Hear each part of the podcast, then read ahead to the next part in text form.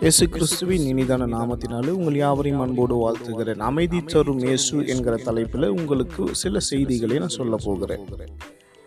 ஒரு மனிதனுக்கு அமைதி வேண்டும் மகிழ்ச்சி வேண்டும் சமாதானம் சாந்தம் இது எல்லாம் வேண்டும் என்பதற்காக பலர் பல வழிகளிலே பல முயற்சிகளிலே முயற்சிகளை செய்து கொண்டு வருகிறார்கள். சிலர் குடிப்பழக்கத்துக்கு அடிமையாகி அதிலே மகிழ்ச்சி வரும் என்று சொல்லி போய் கொண்டிருக்கிறார்கள். சிலர் சினிமாவில் அமைதி மகிழ்ச்சி வரும் என்று சொல்லி தெரிகிறார்கள். இது போன்ற பல பலர் பல தீய பழக்க வழக்கங்களினாலே நமக்கு மகிழ்ச்சி கிடைக்கிறது சமாதானம் கிடைக்கிறது என்று சொல்லி முயற்சி செய்து ஓடிக்கொண்டிருக்கிறார்கள். உண்மையாகவே அவர்களுக்கு அது மகிழ்ச்சி தருகிறதா என்று சொன்னால் அது சினிமா பார்க்கிறவர்களுக்கு ரெண்டு மணி நேரமும் போதை வஸ்துக்கு அடிமையாக இருக்கிறவர்களுக்கு அந்த போதை இருக்கிற நேரமும் அவங்களுக்கு ஒரு வேலை மகிழ்ச்சியாய் போல அவர்களுக்கு இருக்கலாமே ஒளிய எப்பொழுதுமே அவர்களுக்கு மகிழ்ச்சி அது தருகிறது என்று நம்மால் சொல்ல முடியாது. ஆனால் இயேசு மகிழ்ச்சியை சமாதானத்தை அமைதியை சாந்தத்தை வாழ்நாள் முழுவதுக்கும் தருகிறவராகத்தான் வேதத்திலே காட்டப்பட்டிருக்கிறது. இயேசுவும் அவருடைய சீஷர்களும் படகில் ஏறி பயணப்பட்டு கொண்டிருந்த சமயத்தில் இயேசு தூங்கிக் கொண்டிருக்கிறார். சீஷர்கள் பயணத்தில் படகை அவர்கள் ஓட்டி கொண்டிருக்கிறார்கள். அந்த சமயத்தில் அவர்கள் பயணப்பட்டு கொண்டிருக்கிற அந்த படகு மூழ்கத்தக்கதாக பெரிய அலையும் கொந்தளிப்பும் உண்டாகிறது. உடனே இயேசு எழுந்து காற்றையும் கடலையும் அதட்டுகிறார் மத்தியு எட்டாவது அதிகாரம் இருபத்தி ஆறாவது வசனத்தில் இப்படி சொல்லுகிறது.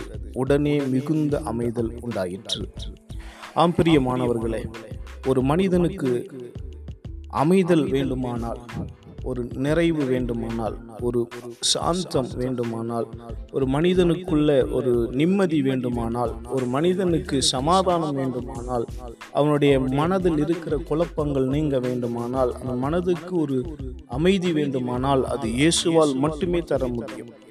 நீங்கள் அந்த அமைதிக்காக பல முயற்சிகளை செய்யலாம். அந்த முயற்சிகள் எல்லாமே உங்களுக்கு நிரந்தரமான அமைதியையோ மகிழ்ச்சியையோ தர முடியாது.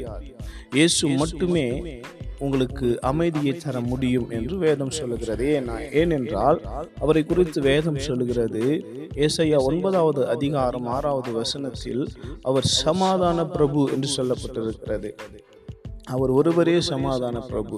இயேசு இந்த உலகத்தில் இருந்து ஒரு மூ மறித்து அடக்கம் பண்ணப்பட்டு மூன்றாவது நாள் எழுந்து பரமேறி போகிற அந்த சமயத்தில் அவர் சொன்னார் உலகம் தருகிற விதமான சமாதானத்தை அல்ல என்னுடைய சமாதானத்தை உங்களுக்காக நான் வைத்து விட்டு போகிறேன் என்று சொன்னார். நிச்சயமாகவே இயேசு மட்டுமே ஒரு மனிதனுக்கு சமாதானத்தை கொடுக்க முடியும். புகைப்பழக்கம் குடிப்பழக்கம் தேவையில்லாத பழக்க வழக்கங்கள் உங்களுக்கு மகிழ்ச்சியை தராது அது நிம்மதியை தராது. மாறாக உங்கள் சரீரத்தை கெடுத்து உங்களுக்கு மரணத்தையே அது விளைவிக்கும். இம்மையிலும் மட்டுமல்ல மறுமையிலும் நிரந்தரமான மரணத்தை தரக்கூடிய நரகத்துக்கு அது வழி நடத்தும்.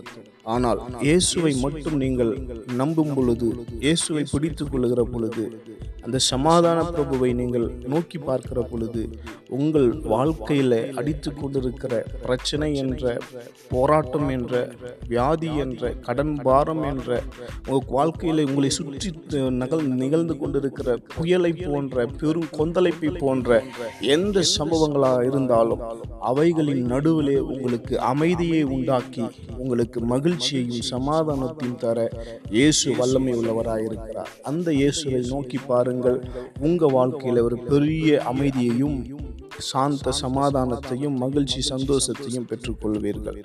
கர்த்தர் சாமி உங்கள் யாவரையும் ஆசீர்வதிப்பாராக. God bless you thank you